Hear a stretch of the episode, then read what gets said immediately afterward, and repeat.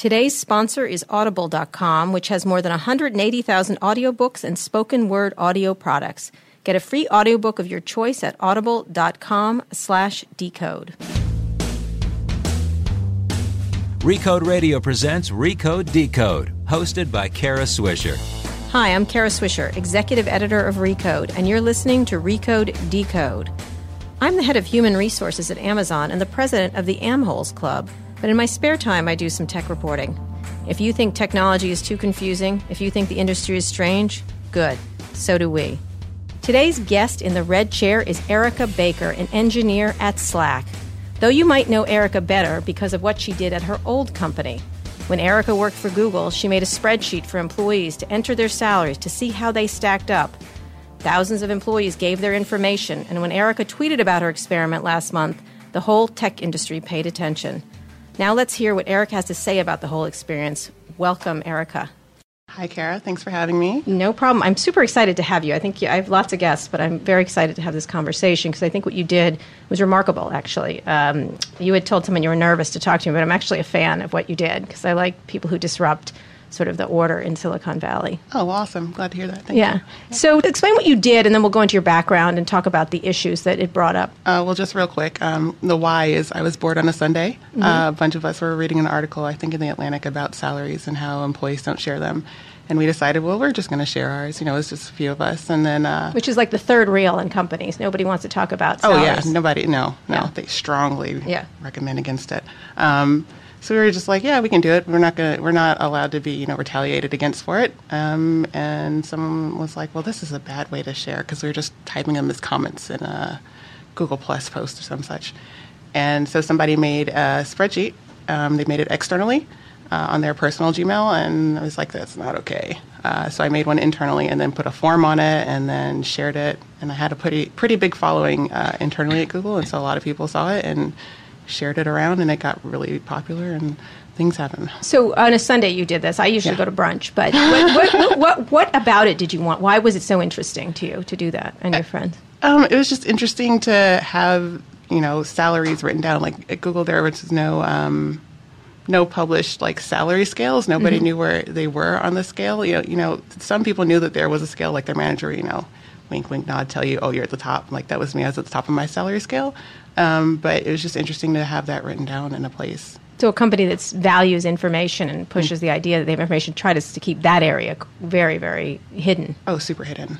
And so you do this, and you get th- lots and lots of replies. And what did people think? Was anybody that were happy about it? They just were intrigued by it because it probably would intrigue Googlers. I'm imagining. Yeah, the Googlers, many of them were intrigued. Uh, management, not so much intrigued. Yeah, yeah. we'll talk about bit, that. Yeah. So, what did you get that you didn't expect? Um, I was surprised at how quickly it gained traction. Mm-hmm. You know, I knew there were people who wanted to share it, but I didn't expect it to just get so big so fast. Right, yeah. right. So as these were pouring in, what surprised you about the about what the data that you were getting?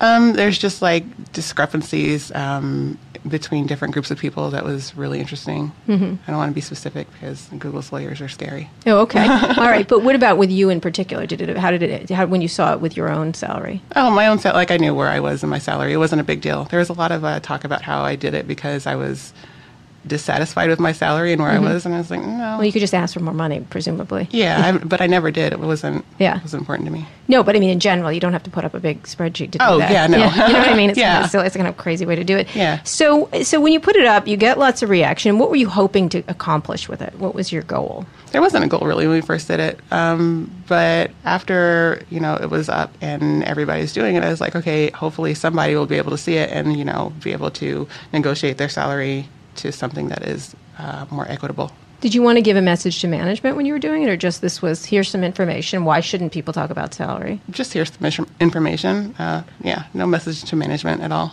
So what then happened? Um, my manager took me into her office. She's like, why did you do that? Mm-hmm. and I was like, I was bored on a Sunday. Uh-huh. This was the story.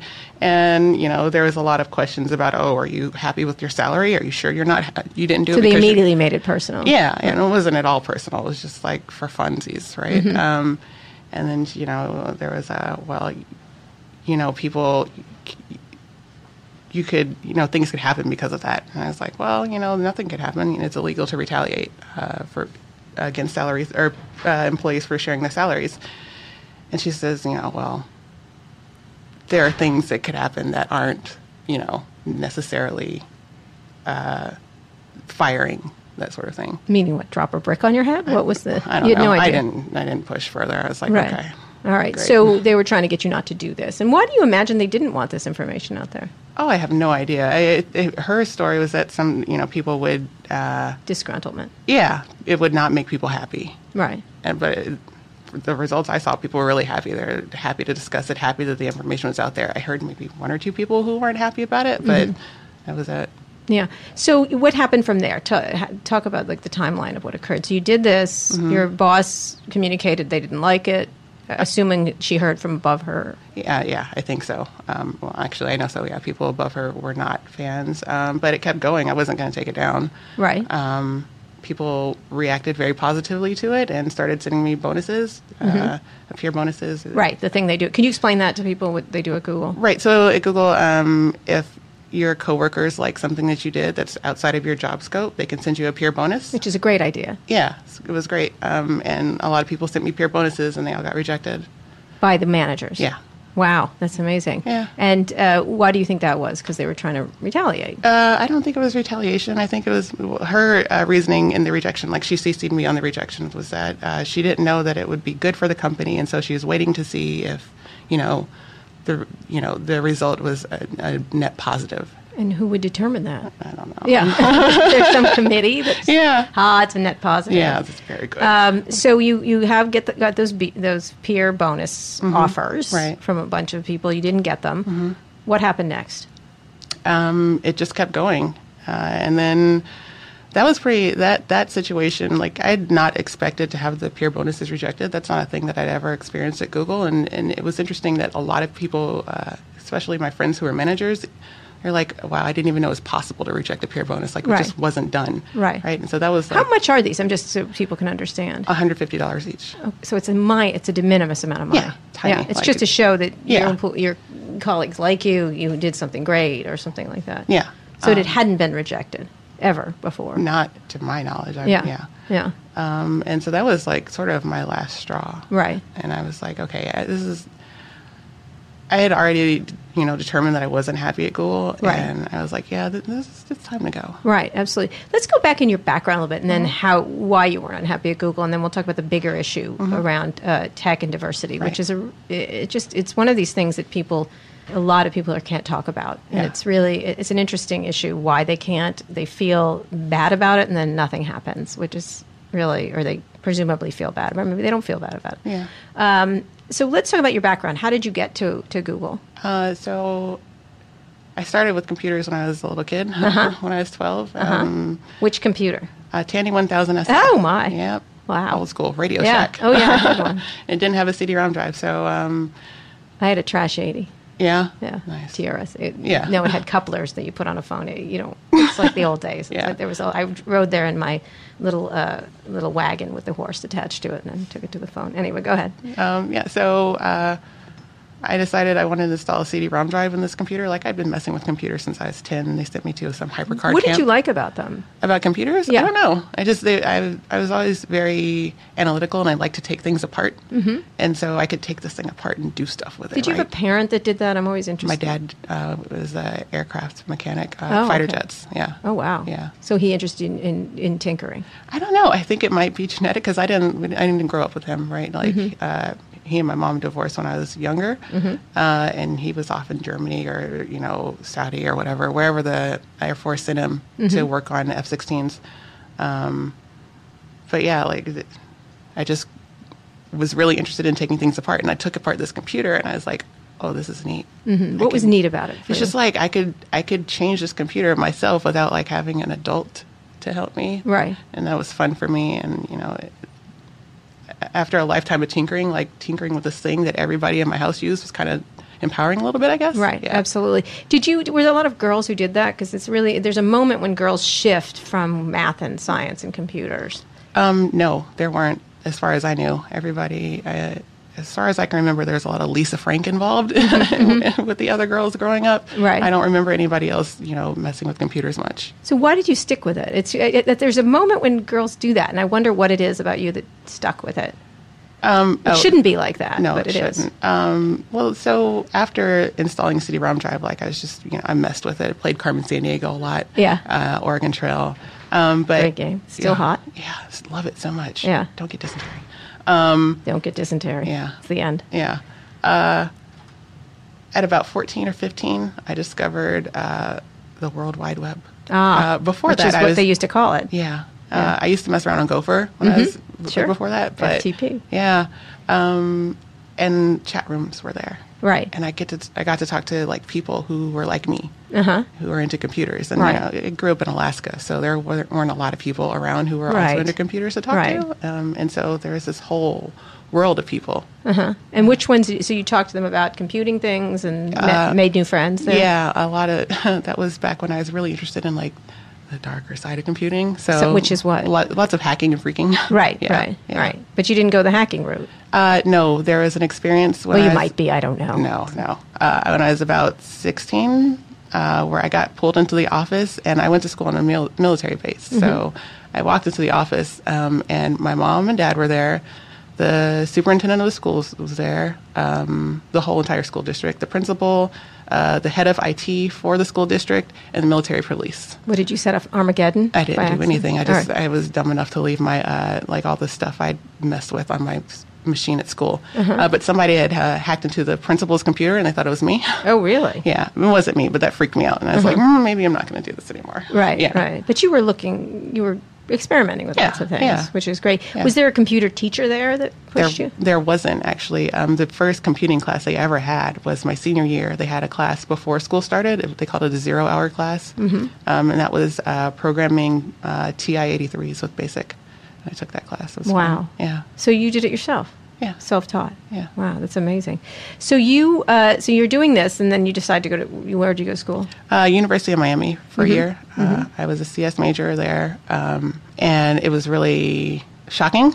Uh, like I said, I grew up in Alaska. My school was tiny. Mm-hmm. Um, I got to UM, and my first CS class was like the size of like a giant auditorium, and there were more people in that one class than there were in my entire graduating class. Right. Um, and I was the only black girl there. Right. Um, and this is no surprise. No, not at Yeah. all. And uh, there was uh, one other black person in there, one of the football players. I forget his name. I wish I could remember. Uh-huh. Um, but you know, it was really like, whoa, this is different. Mm-hmm. Um, and then I got a lot of like, kind of skeptical looks, like, why are you here? And Mm-hmm. a little bit of like treatment in that vein. Mm-hmm. And so uh, I was like, I just, I was a naive little kid uh, still then. So I was like, you know what, I'm gonna, just going to go home. And so I went home and I switched majors to. Was there any be- behavior or just staring at you? well, Like there was staring and there was like creature? the ignore. Well, yeah, Yeah. that. And then there was the ignoring by the TAs, and the Mm-hmm. I would raise my hand, ask the professor something, and he'd like be like, just oh, you know, that sort of stuff. Right. Yeah. Yeah. Did you ever call them out for it? Or? No, I was a little like eighteen year old kid who was like Right. Mm-hmm. a nerd growing up, and like I didn't, I was too scared to even say anything to anybody, let alone call my professor on something. Was there anybody there that reached out in any way? No. Not at all. No. So it's like passels of white dudes being passive aggressive, or maybe just aggressive aggressive. Yeah, just kind of passive aggressive. Yeah. Yeah. So you left. I left. I went back to Alaska. Went to University of Alaska. Mm-hmm. Um, switched my major to microcomputer support, which is you know what they called IT stuff back then. And what is that? Like helping fix computers? Yeah, fixing computers. Um, yeah, and Which is not the most creative job in computing, or did you like that? I, I liked it just because it was taking things apart. I Right. like to take things apart. Right, And sure. um, after I got my associate's degree, they hired me uh, at the university to be a Windows domain admin, and that's how I got my start into the tech industry. So from there you went. I went to um, Home Depot in Atlanta because I wanted to leave Alaska as soon as possible and get somewhere very warm. Um, uh, and I was a network operations engineer there. Uh-huh. Uh, and then I went to this company, lottery company called Scientific Games. Uh, and I did desktop support there, and then I switched to Google in Atlanta. And how did you Google in Atlanta? Mm-hmm. And what did you do for them at first?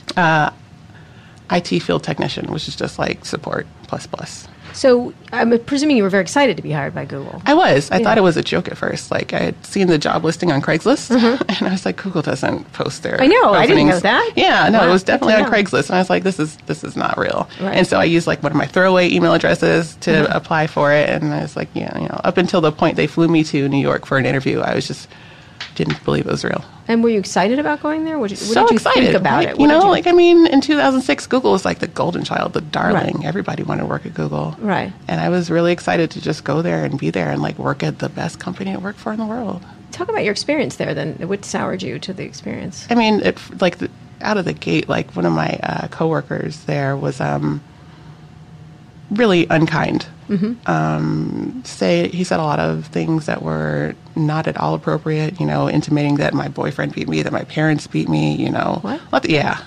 Why? because he was not a nice person. Oh, okay. Um, and it was not a great situation. And this is in Atlanta. Yeah, and I reported it to my boss because, in, you know, instead of reporting to HR, because I thought, okay, my boss is going to handle this, like he right. knows what to do. And my boss essentially, you know, said, well, you can deal with it or you can move to New York. Right. And so I moved to New York. Deal with it. Yeah. Deal with aggression like that. Yeah. Huh. Yeah. And so you moved to New York. Yeah, and I uh, I was a field tech in New York, even though I had no desire to ever live in New York. Right. Snow, it's cold. I know. Yeah. Um, I, am sorry. I'm so glad I'm here. No, I'm not going back. Yeah. Um, and I didn't want to be in the cold, but you know, it was like I didn't want to leave Google, mm-hmm. and so I moved to New York. And what were there good experiences there? Did you find good people More, in New York? Yeah. Oh yeah, there are definitely some good people. Like f- friends I have to this day, I made while working there. Mm-hmm. Um, but it was still Google. Right, which means what? Uh, you know, when I first got there, like it was very interesting, and I don't even understand how it happened. My manager, when I got there, was the manager of the guy from Atlanta who was mm-hmm. being not kind to me. So, you know, I feel like he might have already had a chip on his shoulder uh, mm-hmm. uh, regarding me because I caused trouble. Right. And spoke up. Yeah. Mouthy lady. Yeah. Mouthy be. minority, too. Yeah. Yeah. Should know my place. Yeah. Um, and the first peer review he did when I got there, it was like below expectations or whatever. You know, I was like, really? Like, I was just been a month moving to New York, like moving my entire life. I left mm-hmm. everybody in Atlanta. I, I, just moved to New York where I know nobody, and I'm trying to like adjust to this whole place, which is crazy. Like I've never lived in the big city mm-hmm. before.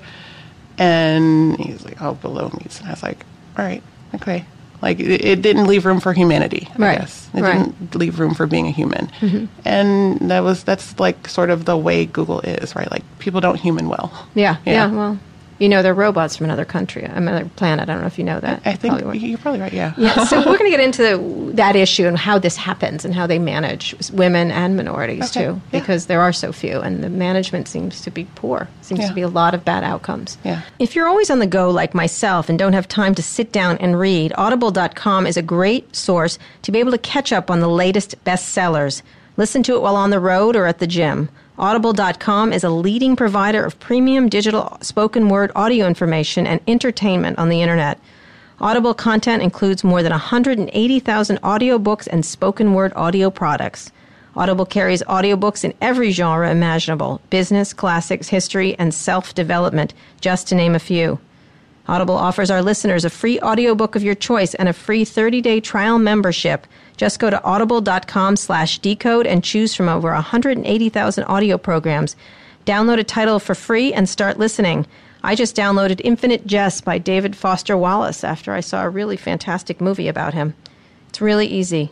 Go to audible.com slash decode. That's audible.com slash decode and get started today.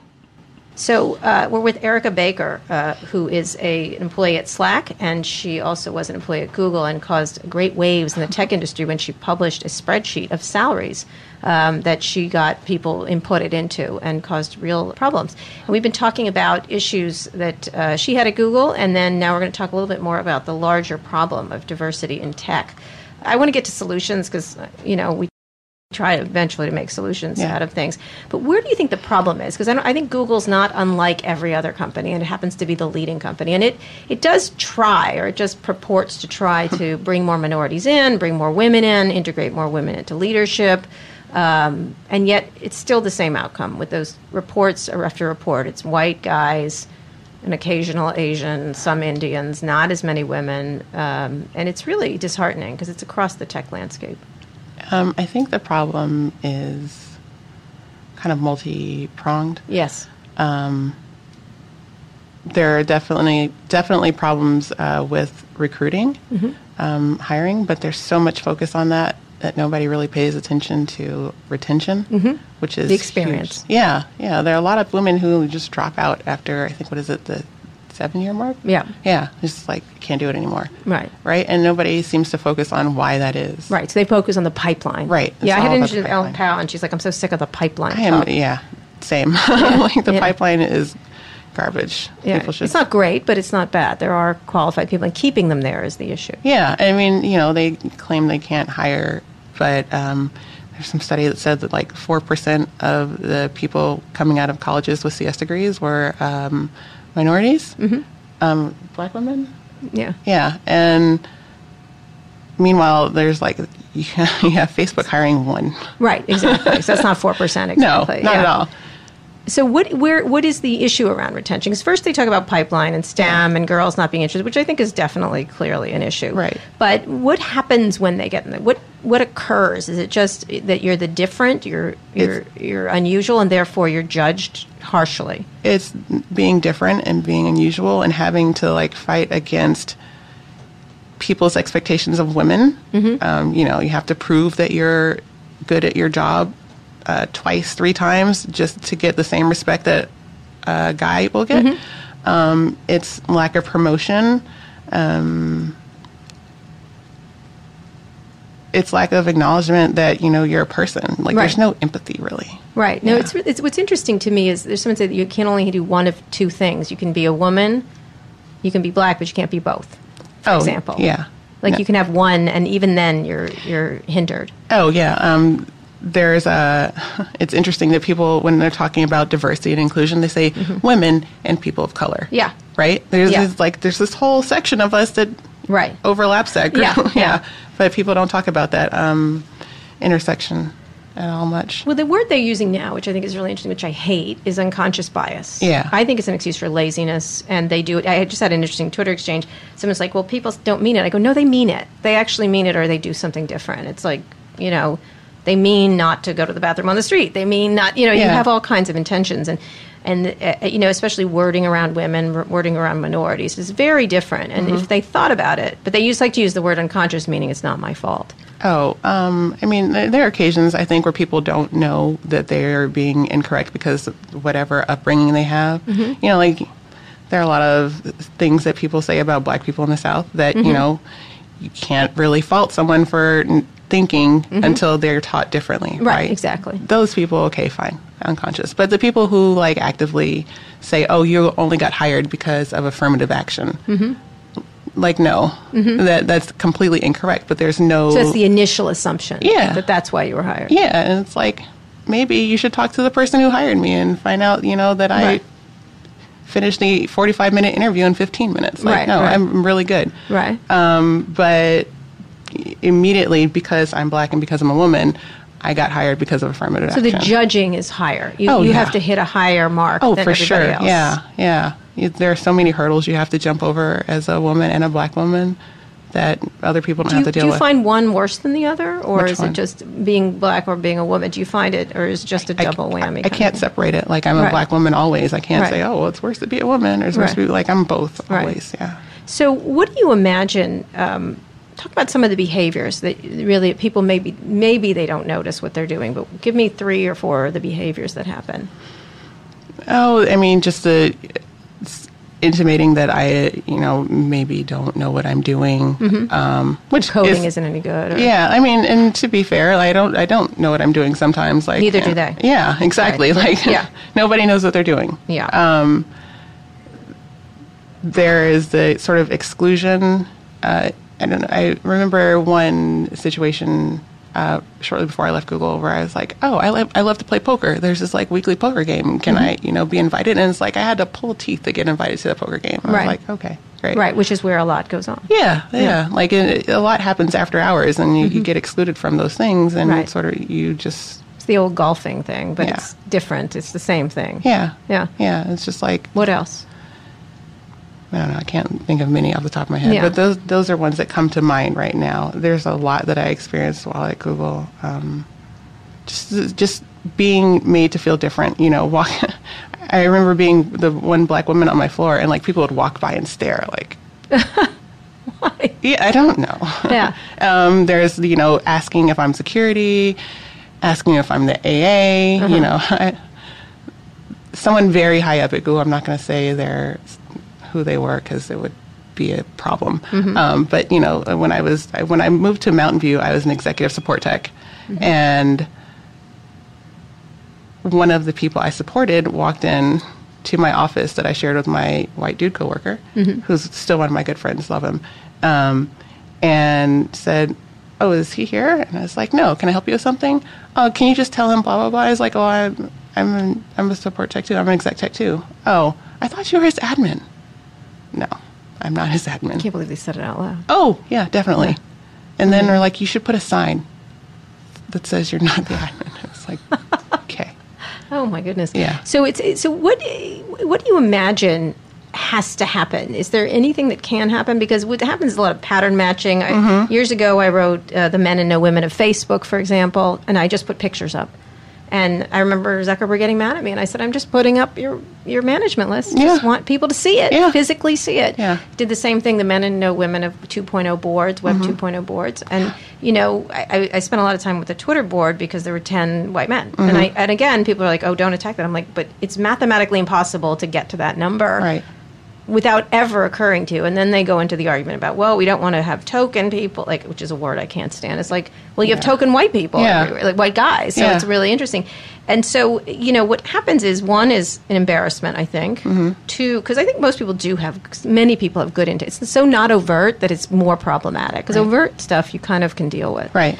Um, it's it's la- it's lazy. It's pure laziness on some level of like lack of rigor, and then it's pattern matching. This is who I'm comfortable with, right? And not about the best for the business or anything else. Um, what should happen, I think, is uh, more VCs should get more women and uh, people of color partners, mm-hmm. um, so that they can put those people on boards, and boards can stop being all white men, mm-hmm. uh, because the, so much happens in the boardroom that directs like what happens in a company, right? Um, and if you have a board full of white guys, you're not going to have any sort of real interest in diversity so and much. What about in the workplace? In the workplace, start tracking or publishing or acknowledging things besides the pipeline and hiring, right? Start paying attention to the retention, stop settling harassment cases out of court mm-hmm. and giving people gag orders because mm-hmm. that's the thing that happens a lot. Yes. Um, start looking at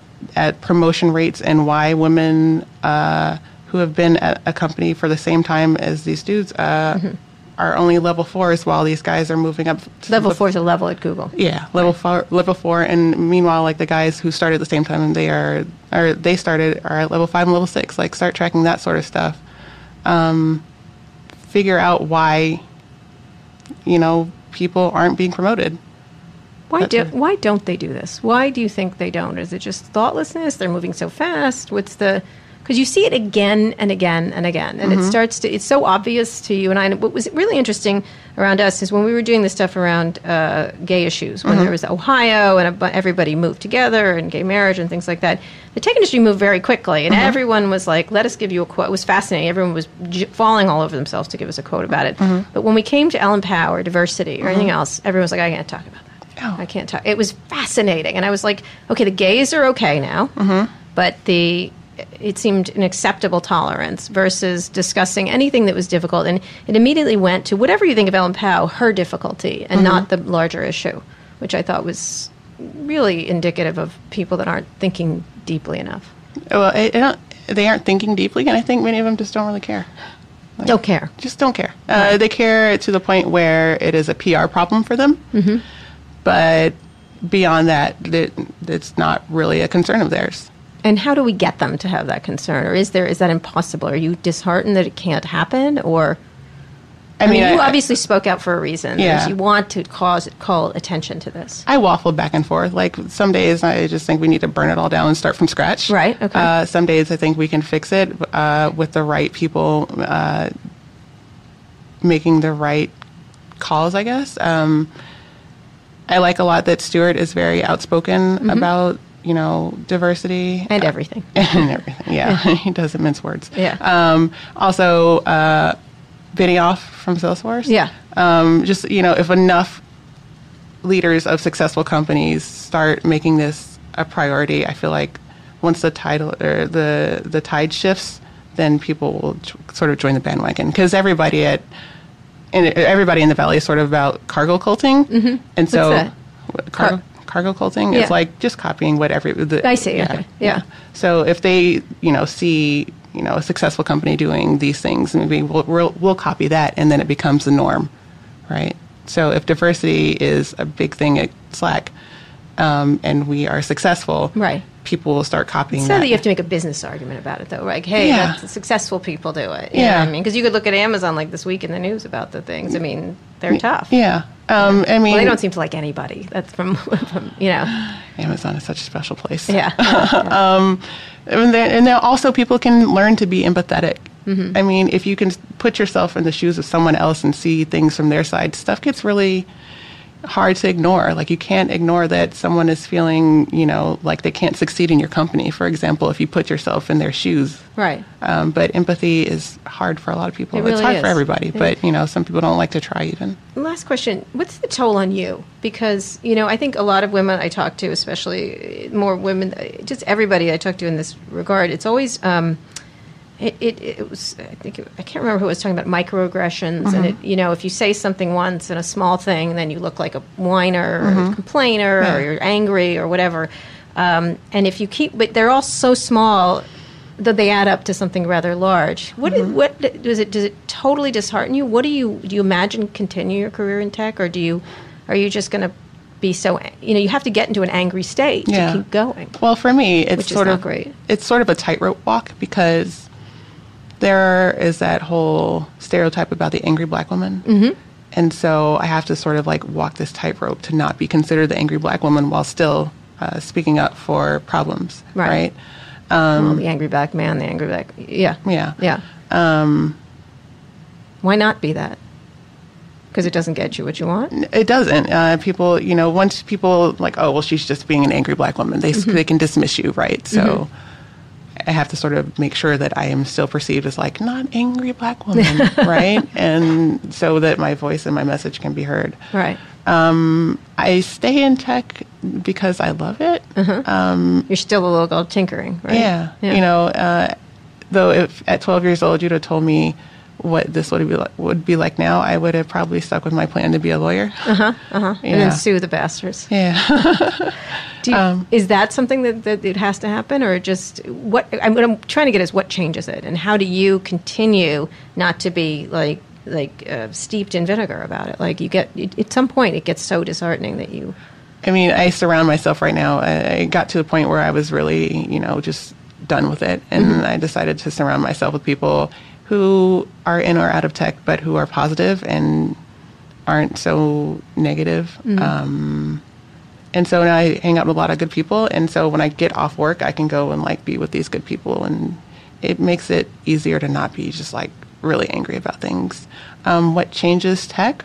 Uh, empathy, definitely. Uh, changing the boards so so that the top is changed and so it trickles down like and leaders of companies like really being concerned beyond the PR mm-hmm. perspective. Mm-hmm. Do you think they should have um, completely blind hiring where they don't see people or know? I feel like in the hiring pipeline where recruiters are involved, mm-hmm. they should take out, uh, you know, names, schools, ages, that sort of thing, to anything to discriminate on. Mm-hmm. Um, but I think at some point, like you have to be, you have to have some intention about your hiring into your hiring, right? Like if you stick with recruiting from the same 10 schools that have, you know, 97% you know white student population or whatever right, right? you're only going to get you're going to get what you always got. Yeah absolutely. right. So there needs to be some intention. So final question. If you had to say something to silicon valley about what it needs to do what would you say be angry if you'd like i don't care no Funny. be chill uh, no, I just it's like care. Just really care. And and when someone says really something shitty to one of your coworkers about you know who they are, call them on it, and don't give give that person shit for calling them on it. You know, for the leaders of Silicon Valley, like do better. Just pay attention to your employees. Talk to the the uh, ERGs is what uh, they're called at Google, the employee resource groups. Um, find out what's going on with them. You know, be active in about diversity outside of work. Mm-hmm. Really try to understand what's happening in the lives of your employees. And I know that's hard from like like the CEO level, but mm-hmm. like just try like I don't know for an hour a month. Mm-hmm. Just try to understand, care, Great. be empathetic. Erica, thank you so much. I really appreciate you coming. Thank you for having me. I am less scared of you now. Okay, good. Thanks a lot. I really appreciate Erica Baker being here and talking about the important issues of diversity in tech, which is a critical issue that we pay not nearly enough attention to, even though it seems like we're talking about it a lot. Up next, a segment of Too Embarrassed to Ask, where we answer questions about drones and all the terrible and amazing things they do. Stay tuned. Today's Too Embarrassed to Ask brought to you by Audible.com, which has more than 180,000 audiobooks and spoken word audio products. Get a free audiobook of your choice at audible.com slash decode. And today, our fantastic tech reviewer, Lauren Goode, is here to talk about drones and all the terrible and amazing things they do. You're joining us via Skype, correct? Yeah, drones are quickly changing the game across the economy. Everyone from Amazon to your neighbor to your local government might be experimenting with drones. But because they are still largely unregulated in the United States, people have a lot of questions about them. So, in this week's episode of Too Embarrassed to Ask, that is what we are going to be chatting about based on questions that people have sent us on Twitter. Well, hey, Lauren, this is Kara.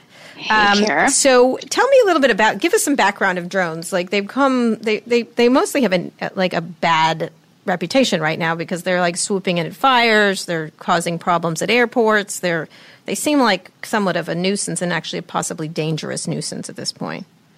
There is a bit of a drone backlash happening right now for sure. So drones. Um, which are also known as unmanned aerial vehicles in some instances, UAV.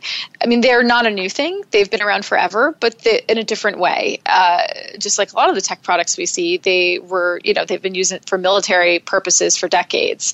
Um, but now we're starting to see them being used by businesses for commercial use cases, used by consumers or hobbyists for recreational purposes, and sometimes they're used for civil purposes like law enforcement or firefighters, right? Um, and so they can really range in terms of their capabilities and in terms of price.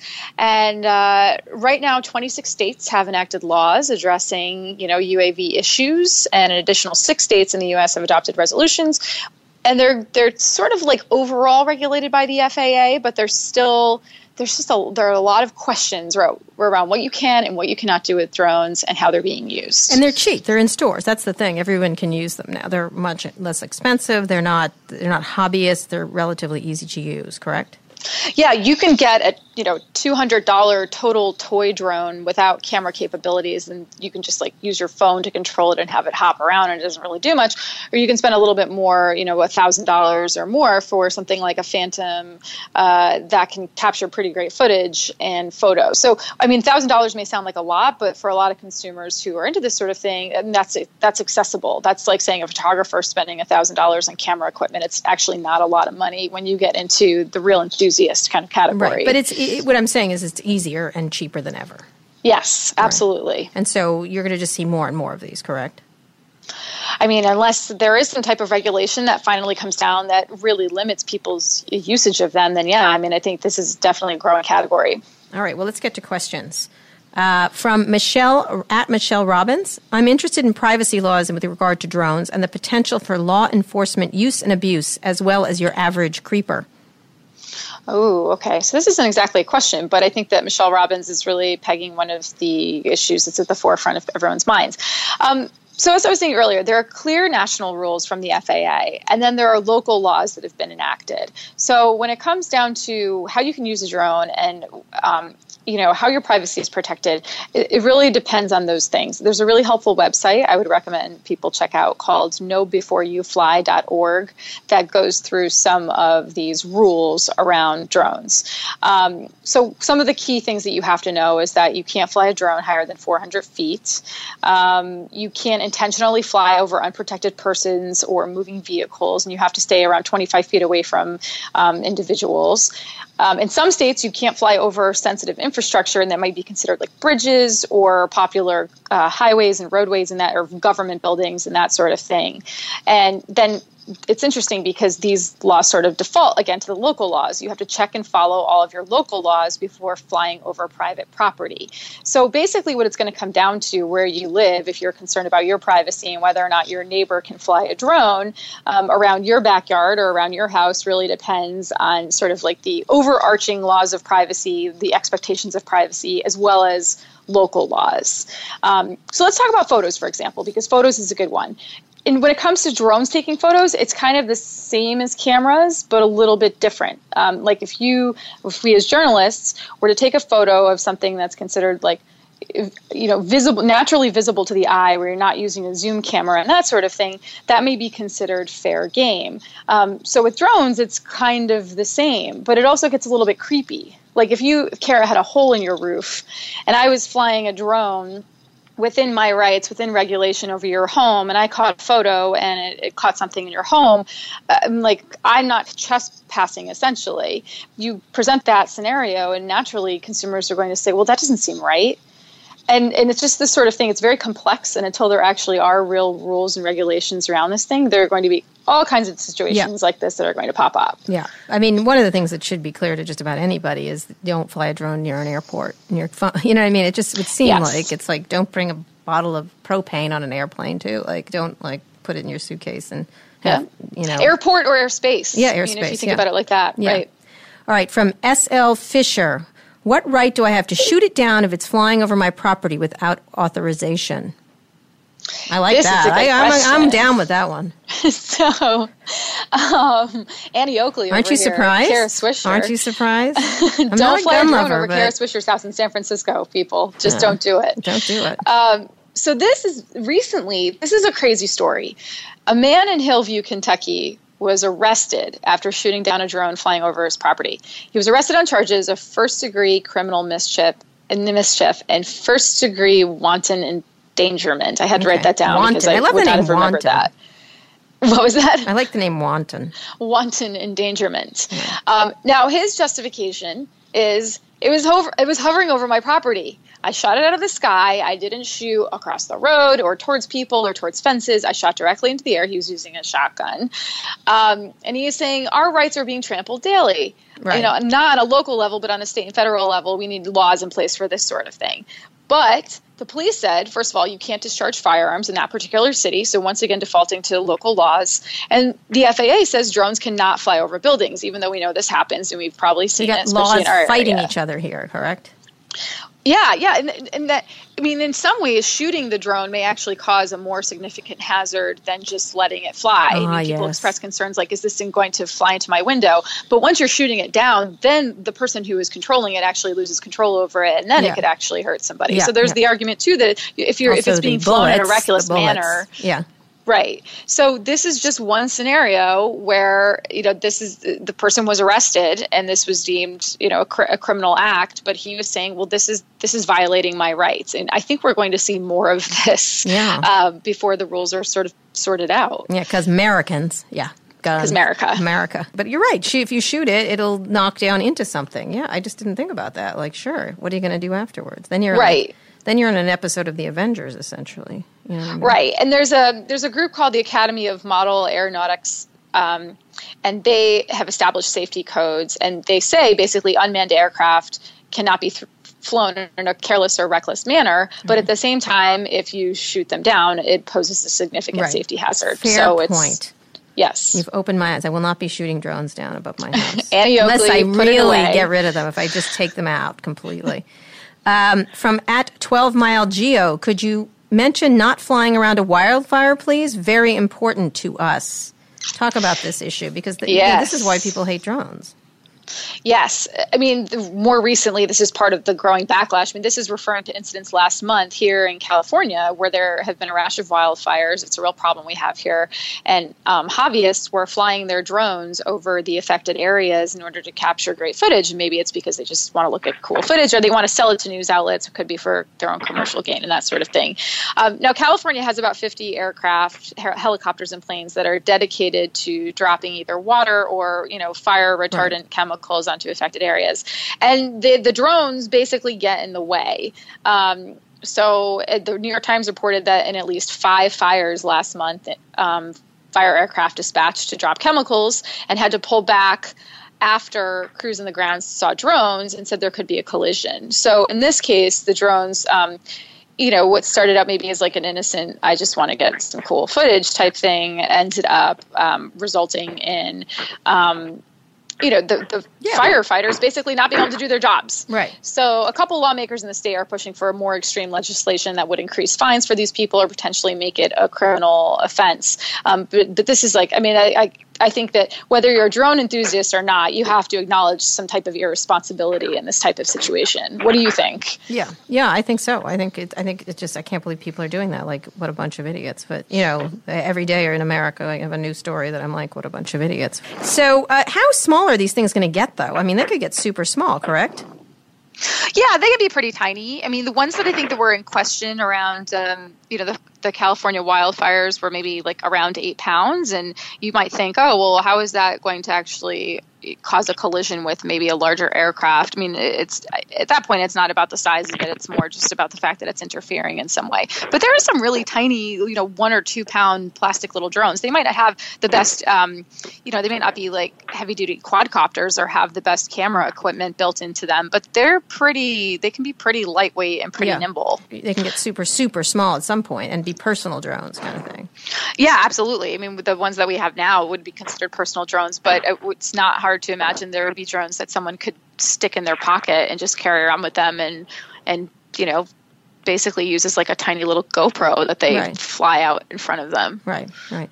Okay, last questions from MF Crawford. Who would win in a fight, Borg or bees? What's Borg? Ooh. Is that a kind of drone? I think he's referring just to the idea of the yeah. machine, the Borg, yeah. The robot. Yeah. This is a good question. It depends on the size. But I would say for some of these smaller drones, I, my vote might be on a swarm of bees. Bees. What do you think? I mean, I think, bees, think I think, I think killer bees do. always win, no matter what you're doing. Killer bees are, but of course, bees are dying off and drones aren't. Um, but I think bees. I'm always which is unfortunate. Yeah, yeah. With the bees. bees. Bees that's our very unscientific response. Yes, but bees, that's bees. Nature that's versus Borg. Yeah. So, last question: Do you have a uh, do you have a drone yourself, Lauren? Goode. I do not have a drone. Uh, I do see them quite a bit around this area. You're I'm down in, Silicon, Silicon Valley, Valley yeah. and obviously there are a lot of enthusiasts down here, and I see them being flown like in hiking trails and stuff like that. I have I have tried um, using a couple of little drones, mm-hmm. and you know, to be honest, I wasn't super impressed by the experience. I wasn't using drones that had great camera, mm-hmm. you know, cameras in them. They were just sort of these like, uh, like somersaulting drones mm-hmm. or drones that didn't fly very high. And I think products like that are really great for people that are just trying to get their feet wet with using drones and don't know don't know if they have like know how to fly them and say, right. oh, I just want to buy one of those cheap little ones and figure out how to fly right. this thing, and then maybe I'll graduate to something more powerful. So my experience hasn't been um, you know great with drones. I don't know if it's something that I'll necessarily get into. But what about you? Have you ever flown one? Of course not. Course. Why not? not? You see, just, that so, was so vehement. No, no absolutely not. Because I have other things to do besides fly around drones. That's why. I would think. Are your kids into them? No, not at all. They've broken several of them though, which is nice. Oh. Yeah. lucky you. Yeah, lucky me. Anyway, Lauren, drone on. Thanks, Kara. I was waiting to do that. Have a good day. Next up, enough said. Today, for Enough Said, we're going to talk about cars, the original mobile device. What's the point of turning your car into a giant smartphone or a mobile hotspot? Is it safe? Recode editor Ina Fried is here to help get some answers. Ina's has an upcoming mobile conference soon, and so we'll be talking about these issues at the conference. Cars are a big part of it. Welcome, Ina. Hey, Kara. So tell me a little bit about uh, the topic of cars and why you picked it for the conference.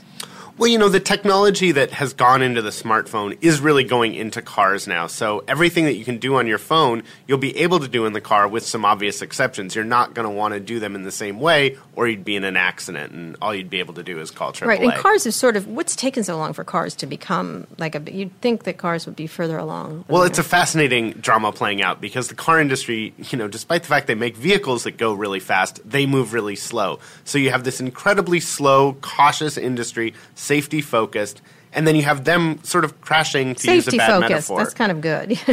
well, you want that, but Yeah. that also has really slowed the pace of technology. So, I mean, if you look at that center console, it basically is the same technology as a smartphone. It's just moved at a glacial pace. So we're just now getting the kinds of capabilities that we've had in our phones for years. so why do I want my car to be a hotspot? What, there was a question. We asked some questions from readers and stuff. Well, It's a great question. I mean, there's there's two reasons. One, you want to be able to have lots of content in the back seat so the kids are quiet and not bugging you. So that's a great reason. Um, and then the other is uh, so that you can get the information you need today, and eventually so that your car can actually talk to other cars and get traffic information, and potentially down the road, even you know find out that a car has deployed its airbag. You know, and this isn't there yet, but eventually you could have the car in front of you deploy its airbag, and your car in nanoseconds gets an update and applies the brakes right, right. That's for you. For you. So because you would never know, Right. there's not enough time for a human to react. But Right. down the road with 5G, there might be enough time for a car, and that's some of the really fun stuff that we're going to get into. That's a little further out, Right. um, but really potentially important. Yeah. So do I have to buy a new car for it to be connected? Yeah, so in general, you would think the answer is yes. It's actually no. So a bunch of these capabilities can actually be retrofitted. So um, Pioneer sells a system that you can add back into your car that gives you Android Auto or CarPlay, which means that when you Explain plug Android Auto because someone else asked about that. CarPlay or Android Auto. So they're overlays, meaning they're not what powers the overall system, but as soon as you connect your phone, then you've got Android Auto or CarPlay, depending on whether you have an iPhone or an Android. And it gives you a bunch of the capabilities of your phone maps, messages, Siri in the case of Apple, uh, right on that center screen. So it basically brings the Apple or Google experience into your car. And you can buy that for around $1,000 uh, or less and add that into your existing car. Now, what are the big topics you want to discuss at the conference in car related to cars? What, what's the what are the most key issues? I mean, everyone talks about Tesla. They talk about uh, the self-driving car that seems to get a lot of attention, but we're not going to have self-driving cars for a while. We aren't, although we're moving there incrementally and in big steps. So there's mm-hmm. two big issues. One is how the vehicle is changing, the point you're making about self driving cars. We've got two paths Google building a self driving car from scratch, and all the car makers adding these incremental. Uh, the car takes over in certain circumstance features. So that's one thing. And then the other issue is this who's going to own that center console and how valuable is it going to be? So Google and Apple clearly have designs on that experience. Sort of like Comcast owning the pipes and someone else owning Well, and internet, really yeah. like the handset or the PC industry, the car makers desperately don't want to become either Dell or Nokia. They want to own that car That's experience and they need to because they have to do all that expensive safety testing, build an engine, build a car. They can't afford for the value to go to Apple and Google. Right. At the same time, Apple and Google are moving a lot faster and a lot of people think even though the car makers would like to do the electronics themselves, they won't be able to and they're up. the two key players, Apple and Google. Anyone else around the world? RIM, oddly enough. So BlackBerry, uh, they bought a company called QNX that actually makes the systems that go into a lot of the car electronic systems. And then there are a lot of people you've never heard of, Electrobit, Harman, that do pieces of this connected car. And then the carriers. So AT&T has been really out in front. It's one of the reasons we're having uh, their CEO, Glenn Lurie, speak at Code Mobilis. they've actually been at the forefront of putting connectivity in cars. Right. And so who who is going to control it? Is it going to be like a Comcast dumb pipes cable company kind of thing where they worry they have to end up buying entertainment or do you see, you know, Apple and Google really creating cars?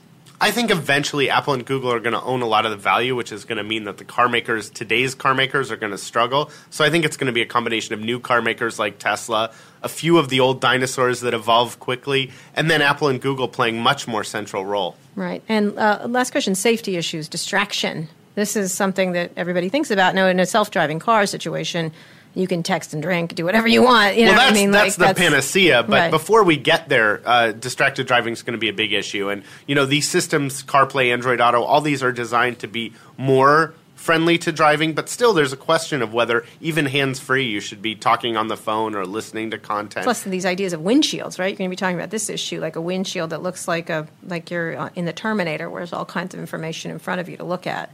I think they're pretty cautious there. I think we'll see, you know, some experimentation outside of production vehicles that helps figure out how much information is the right amount. Okay, last question. What's the craziest thing as you've cr- started to create this conference? What do you that you're seeing? What would be the craziest car thing?